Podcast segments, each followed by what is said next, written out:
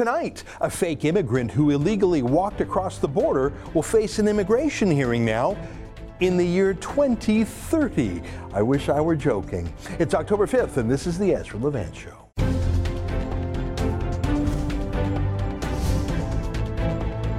Why should others go to jail when you're the biggest carbon consumer I know? There's 8,500 customers here, and you won't give them an answer. You come here once a year with a sign, and you feel morally superior. The only thing I have to say to the government about why I publish it is because it's my bloody right to do so.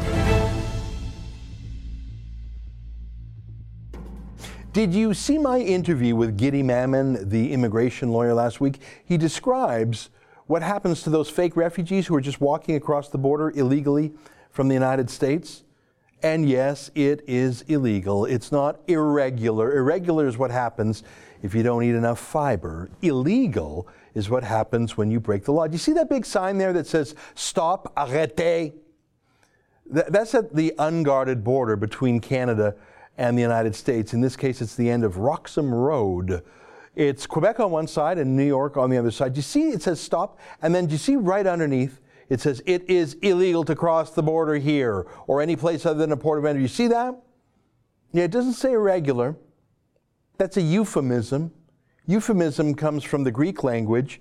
It means using a word that sounds nicer than a thing actually is. So a euphemism is itself actually a euphemism for a lie, isn't it? It's just a lie to say that these folks are irregular. They are not just crossing illegally, but it's illegal to claim you're a refugee if you're coming from America. Here is something called the Safe Third Country Agreement. It is a treaty between Canada and the United States. It, in, in a nutshell, it says you can't be in Canada and try to claim refugee status in the United States, and you can't be in the United States and try to claim refugee status in Canada, as in both countries recognize that if you're in the other country, you're safe already, guys. You literally cannot be a refugee fleeing New York. You literally cannot be a refugee fleeing from Quebec because there's nothing to flee from. It's just not true. It's not true in common sense. It's not true factually. And the treaty makes it clear it's not true in law. So are you surprised at all that Trudeau has his staff go through all the government websites? You see this story the other day? Trudeau's staff are going through the government websites and changing the word illegal to the word irregular. The only thing surprising about that is that the CBC actually reported it. But not only have tens of thousands of people just walked across from New York State claiming to be refugees, including many who had already applied to be refugees in the U.S. and were rejected there and many in the U.S. who were worried they were about to be deported by Donald Trump, so they came up here knowing they'd have a better chance under Trudeau than under Trump. But actual criminals are coming up here too. Same reason they know Trudeau is soft on crime. Of course he is. Look at this headline here. Registered sex offender slipped into Canada through illegal Quebec crossing. At least they said illegal this time, eh? He slipped, guys. It's so slippery there. It's like you got all these banana peels and then the ball bearings, and it's like oily. It's so slippy. Let me read a little bit from it. A registered sex offender from Texas is in custody in Canada after slipping through a well known illegal border crossing in Quebec. Guys, it's so slippery. Adesanya Prince pleaded guilty to child pornography charges February 23rd in Houston. He was out on bond awaiting sentencing on May 10th, but instead fled to Canada. Hey guys, he slipped. Look, it, it can happen to anyone. It, careful out there, guys, it's slippery. No, he did not slip, he strode. He walked with his head held high. And like all illegals, he wasn't turned back. He was welcomed. He was, look at these, the cops, so helpful, so helpful. Yeah, can I give you a hand? I'll carry your bags for you. They give him free food. You know, welcome to Canada. In some ways, I don't know what's worse letting in a convicted criminal like that or letting in, get this, an actual American citizen seeking refugee status. I think that's what this story means. I've read it twice. Let me quote Refugee claimant guilty of assault for spitting on immigration officer. Incident happened at BC border crossing involving Ronald Dawson. Oh, it sounds like we're getting the best people, aren't we? Uh, sounds like the perfect guy for Trudeau's immigration policy, but he's not someone fleeing a Trump deportation order because he can't be deported because he's a citizen. He's not someone who just flew in from Nigeria to JFK Airport in New York and then took a cab up to the border. Uh, here, the newspaper quotes the judge in Canada, Nathan Smith, Mr. Dawson is a citizen of the United States. And that, frankly, is all that I know about him because he has declined to make any submissions on this sentence hearing, said Smith. Although I ordered a pre sentence report, he declined to cooperate with or speak to the probation officer.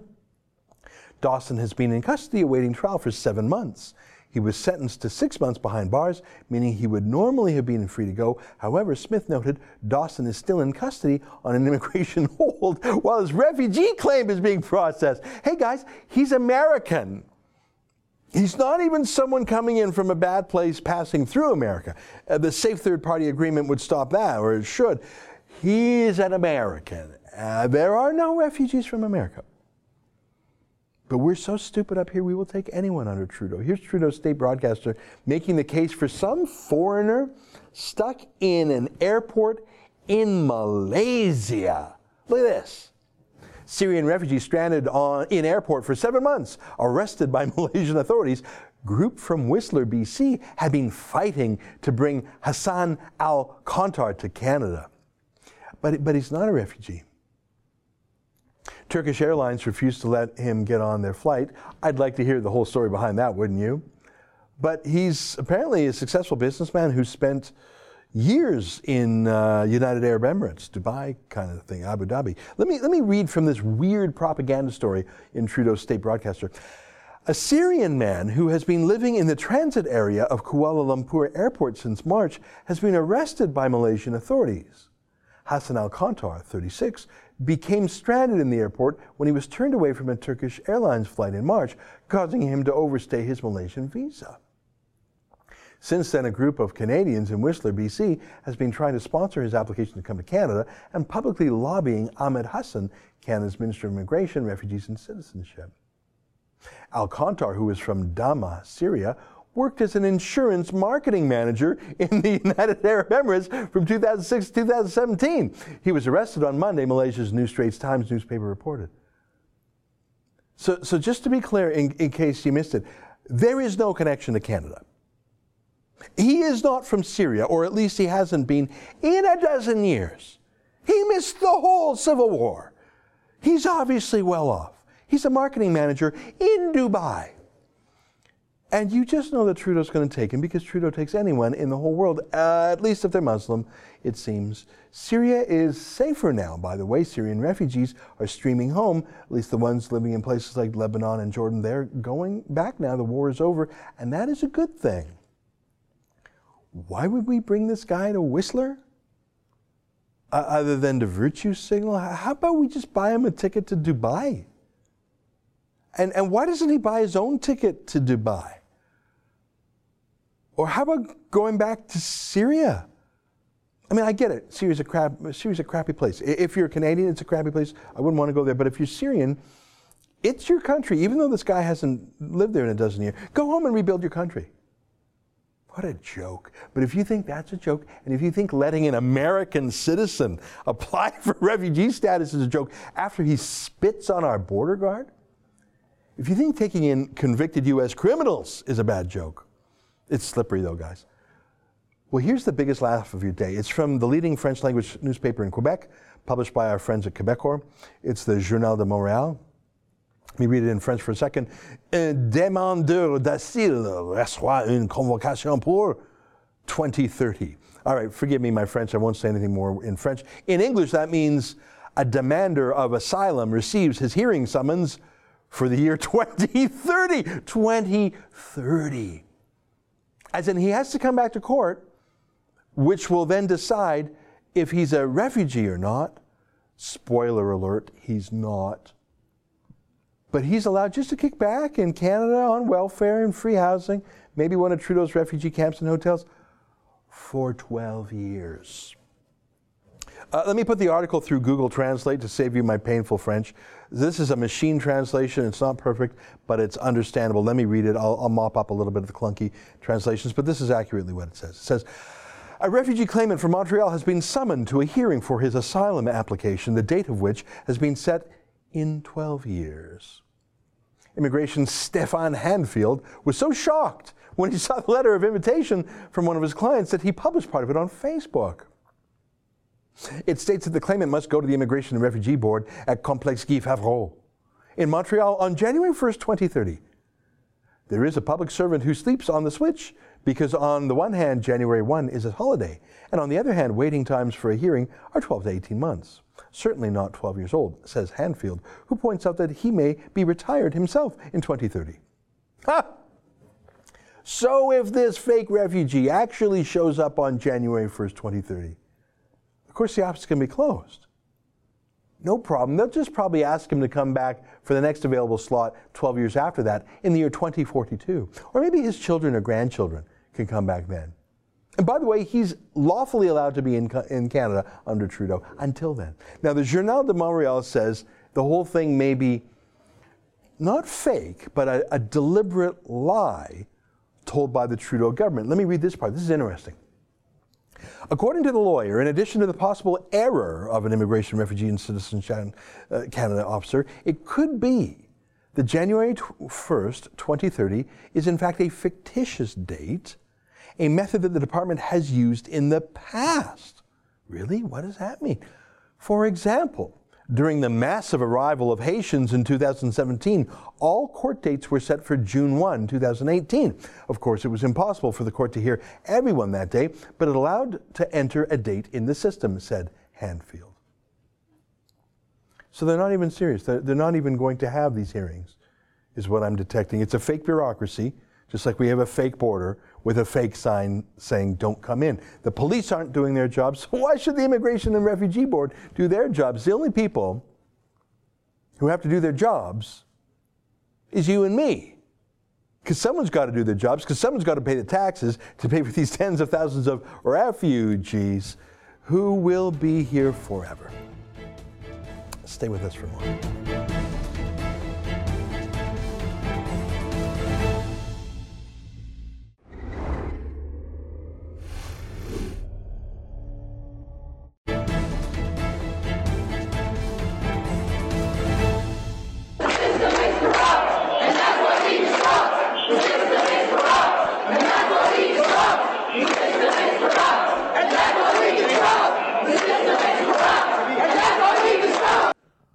They're saying, if you couldn't hear them, the system is corrupt.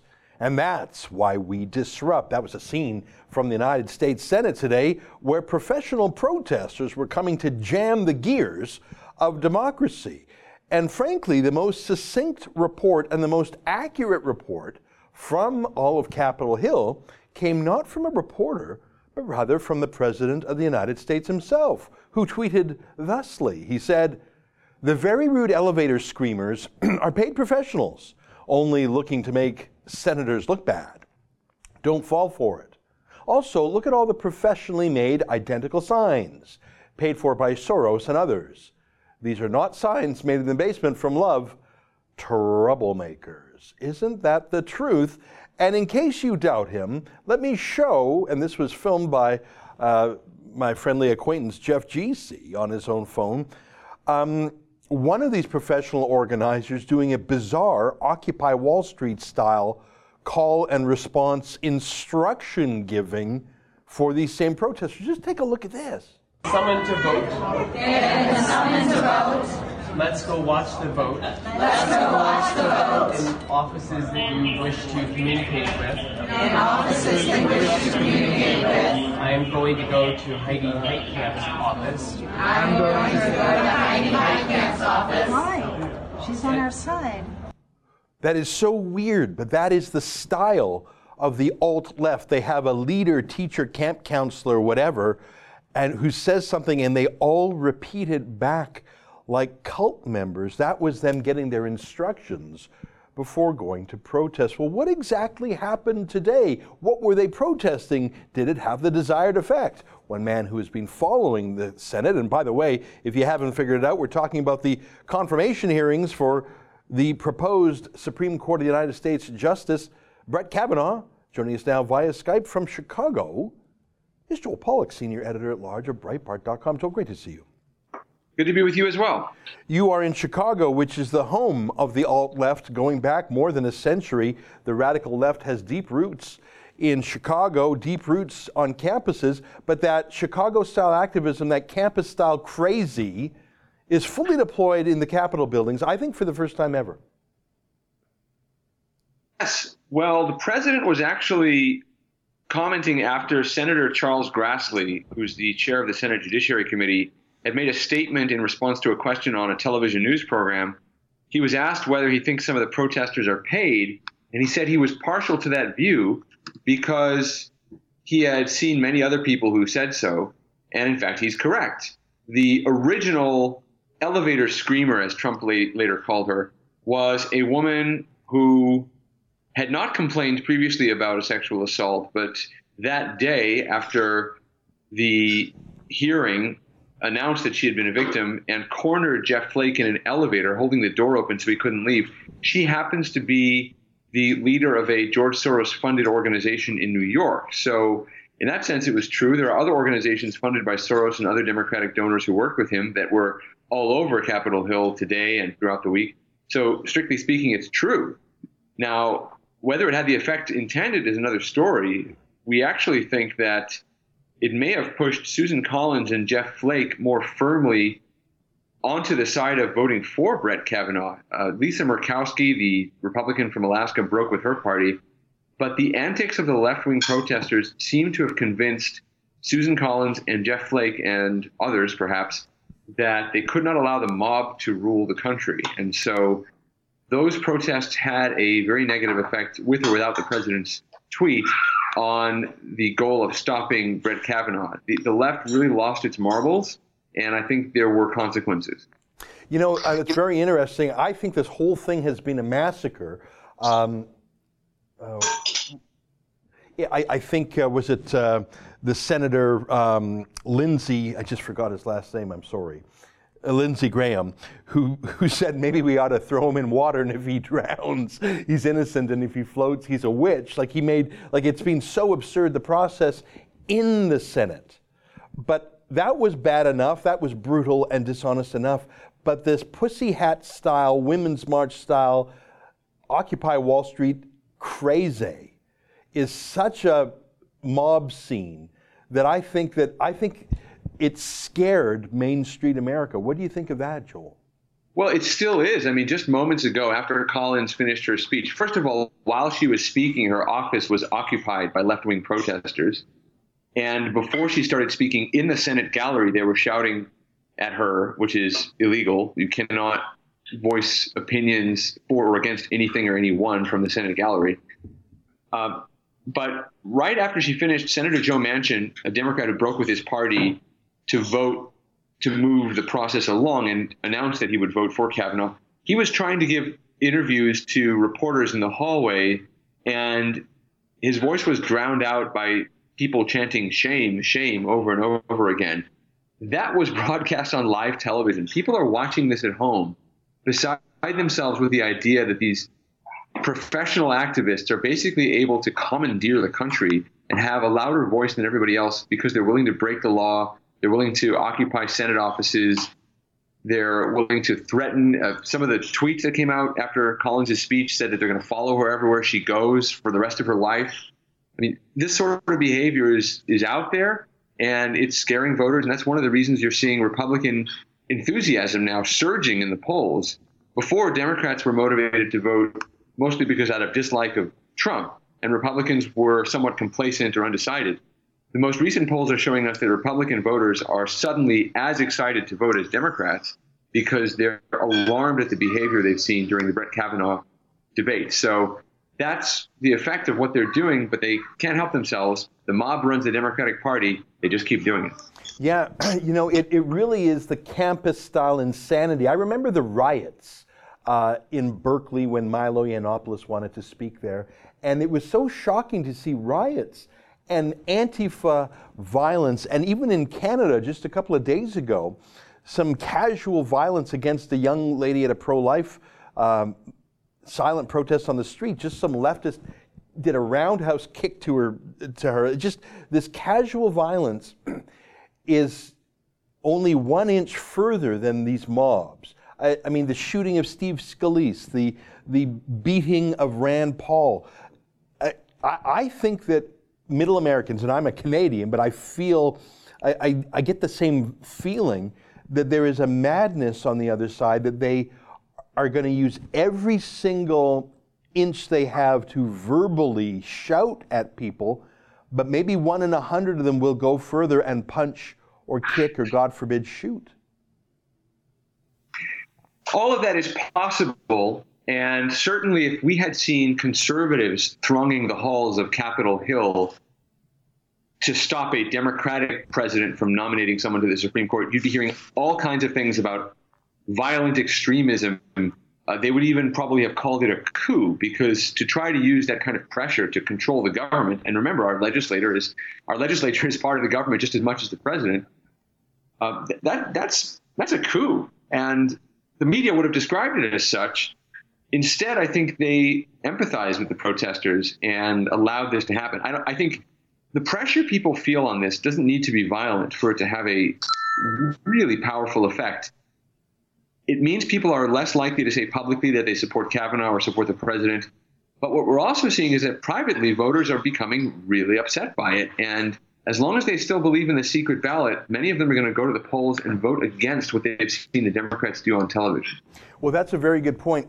when when mild mannered centrist Republicans or um, conservative leaning Democrats, you mentioned Joe Manchin from West Virginia, uh, West Virginia, very pro, I think it's the most pro Trump state in the union, if my memory serves. So he said he's going to vote for Kavanaugh. I, I think that in his own heart he would support Kavanaugh, but also he wants to be reelected. It, when mild mannered, thoughtful people like Manchin and Collins say, I'm going to support Kavanaugh, and they are threatened with a lifetime of harassment, I think that severely normal people say, oh my God, they would do the same to me if I made the mistake of a wrong Facebook quote or a mo- wrong tweet, or if I said something at a PTA meeting, I would be isolated and attacked in the same way. I think people can start to imagine how they would be unpersoned and mobbed if they engaged in wrong think too. I think people are scared. There's almost a Maoist group denunciation cult, cultishness to it. That call and response, Joel, that, that felt like a cult. Yeah, and you mentioned campuses the protests we're seeing are very similar to protests on college campus. The entire process was actually right out of college campuses in terms of the way Kavanaugh was supposed to be guilty before any proof or corroborating evidence was presented. That's what goes on on campus today, where in many places, all the accuser has to do is show a preponderance of evidence uh, just slightly more likely than not that something happened. In many cases, it's just an accuser's word against the accused. But um, we have this sort of sham judicial process going on quietly on campuses all the time, and suddenly it was blown up for the entire nation to see. And I think people were upset by it. Uh, there are moves by the Trump administration to stop campuses from doing that, but that's what took over the country for the last two weeks, and I think people are reacting negatively to it. Yeah. Um, it's, it's, very interesting. Let's talk for a second about what's going on in the official uh, processes of the Senate. Uh, most of our viewers, Joel, are Canadian, and we don't have uh, nominations and, and vettings and confirmations as you do in the States. Uh, the Prime Minister can unilaterally make an appointment, and that's that. There's no advice and consent needed from our Senate, which itself is appointed. But if I understand correctly, what happened today is the Republicans um, in, the, in the full Senate put forward a motion to close off debate. Is that correct? You call it cloture? Is that what it's called? We call it closure up here. And so that's uh, setting the procedural schedule for an actual substantive vote on Kavanaugh this weekend. Is that correct? Yes. Once they invoke cloture, they have to vote on the final passage of the motion, in this case, the motion to confirm, within 30 hours. They can't do it until that 30 hour mark is reached, but within 30 hours, they, they can do it, or after, after the 30 hours, they, they have the vote. So it's a way of closing debate. The term filibuster comes from a process of keeping the debate open. But thanks to Democrats taking advantage of their temporary majority several years ago, there is no longer a filibuster on judicial nominees. So the Democrats could not stop that cloture vote from passing by simple majority. And now we will see a vote, a vote tomorrow afternoon, Saturday afternoon, on the confirmation of Brett Kavanaugh, and it looks like he will win that by one or two votes. Now, um, we all saw Senator Flake, um, and what's in a name? I tell you, he's flip flopped so much here. He was the one caught in the elevator, as you mentioned, and screamed at by a Soros employee. And that had the effect of having him at least temporarily change his mind. Has he returned to the Republican fold? Will he be supporting Brett Kavanaugh? And if he has flipped back, was it the excesses of the last 24 hours that made him do so? I think some of it was the excesses. He is supporting Kavanaugh. I think the other part was that he got what he wanted. He wanted the FBI investigation. And the FBI investigated, and they found there was no corroborating evidence, and that was it. I think he would look foolish if he voted no after getting exactly the investigation he had asked for. And I think he's he's basically bound by the fact that they stopped the entire business of the country for him. Hmm. So I think if he then voted no when it, the investigation turned up nothing, I think it would look very bad. And I think he has plans for a political future. He may want to run against Trump from the center as an alternative Republican candidate, maybe even as an independent in 2020. And I, I think he knows that if he defeated Kavanaugh's nomination, he would not get the support he needs. Hmm, very interesting. Um, is Kavanaugh himself I mean, I've never seen anything like this. I don't think any American has either. I, what was interesting to me was that Kavanaugh answered more questions, both orally and in writing, than every single previous Supreme Court nominee since America was founded combined. He answered more questions than all of the others combined. He, he met every possible test, seven FBI investigations over his career because, of course, he had other previous lower court appointments. Um, will he be will he be able to be a judge now? I mean, what they put him through, I, I, guess maybe if he's vindicated, if he wins, he can calm down, take a short getaway with his family, and get down to work. But but is he? What does it mean now that he's being toxified by all the sludge thrown at him by the left? I don't even know what it means. I mean, Clarence Thomas has basically been silent on the bench ever since he was appointed. He's been an outstanding judge. He, has been silent, but that's his demeanor, his personality. He's been a solidly conservative vote. He's probably been the most conservative of all the nine. And you have to think that Kavanaugh is now liberated to be more conservative. He doesn't have to impress anybody anymore because he was so badly mistreated. He's got nothing to lose. I think he'll be a very good justice, but he'll also be, in a sense, liberated to be a conservative justice. And maybe that's a good point on which to leave this, which is that if you create this kind of partisan atmosphere, if you bring up these scurrilous, life destroying allegations, you actually prejudice the court against you, and you deserve to have that happen. I think he's better than that. I think he'll rise above. I still think he'll be a fair justice, and he, he wrote that in the Wall Street Journal today. But I think people are complaining now that he can't be impartial or that he's going to be too partisan, I think that that's too bad if so, because I think when you do this to someone, uh, the court should be allowed to draw inferences against you. And if these groups come before the court and they, they think that they're not going to get a fair hearing, maybe they should treat people more fairly next time. Yeah, they came to destroy him. Well, Joel Pollak, I'm grateful for your time. I know you're on the road, so I appreciate you joining yeah, us into you. your schedule. Great to see you. Uh, we'll look with great interest. And so uh, let me close with a, a 10 second question. Is it your prediction that by this time tomorrow, uh, Brett Kavanaugh will be an Associate Justice of the Supreme Court of the United States? Well, he'll still have to be sworn in, but yes, I think he'll show up in a robe on Monday morning and take his place in the empty seat of former Justice Anthony Kennedy, and we will once again have nine judges on the court, full com- component of full contingent of judges, and things will not be back to normal, but they will be as they ought to be. Mm-hmm. There you have it, Joel Pollak. Great to see you. Thanks for your time. Thank you. All right, that's Joel Pollak. He's the senior editor at large at Breitbart.com. Stay with us. More ahead on the Rebel.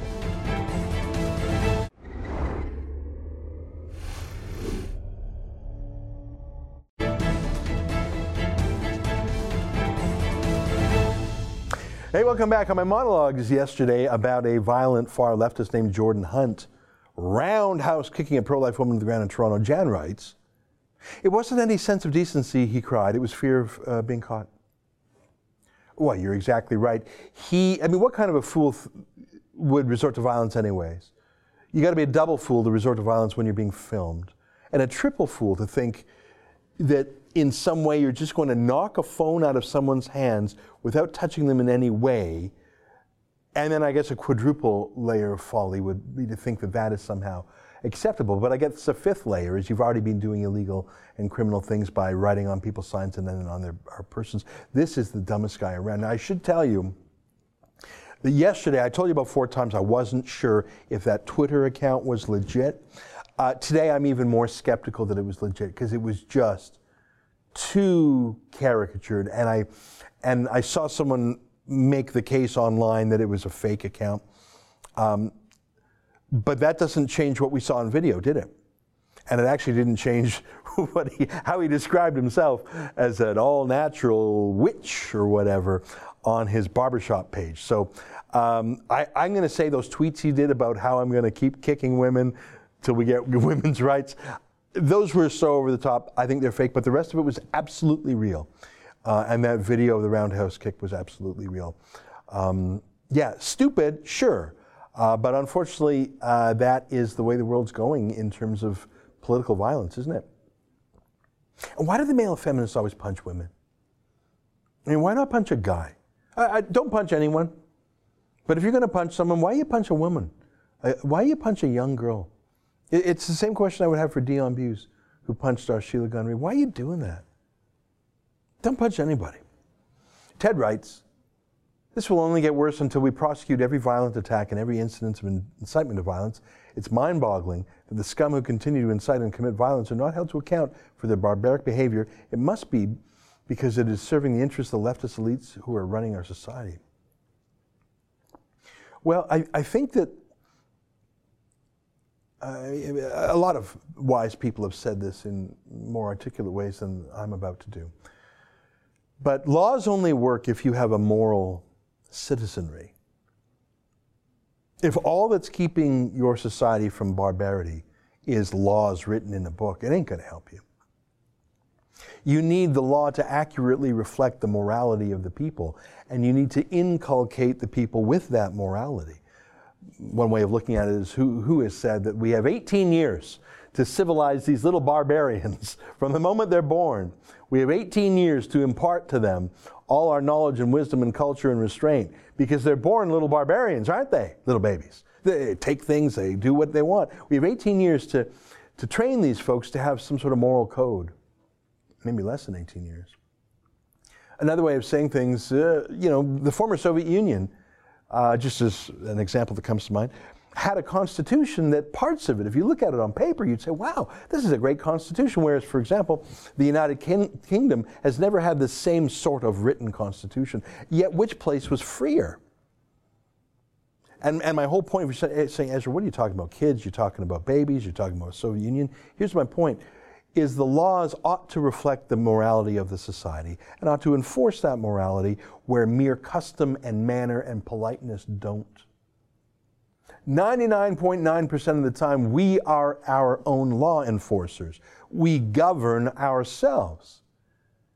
If we weren't, we would need a police state where every second person was a cop enforcing the law, and then you need cops to enforce cops, wouldn't you?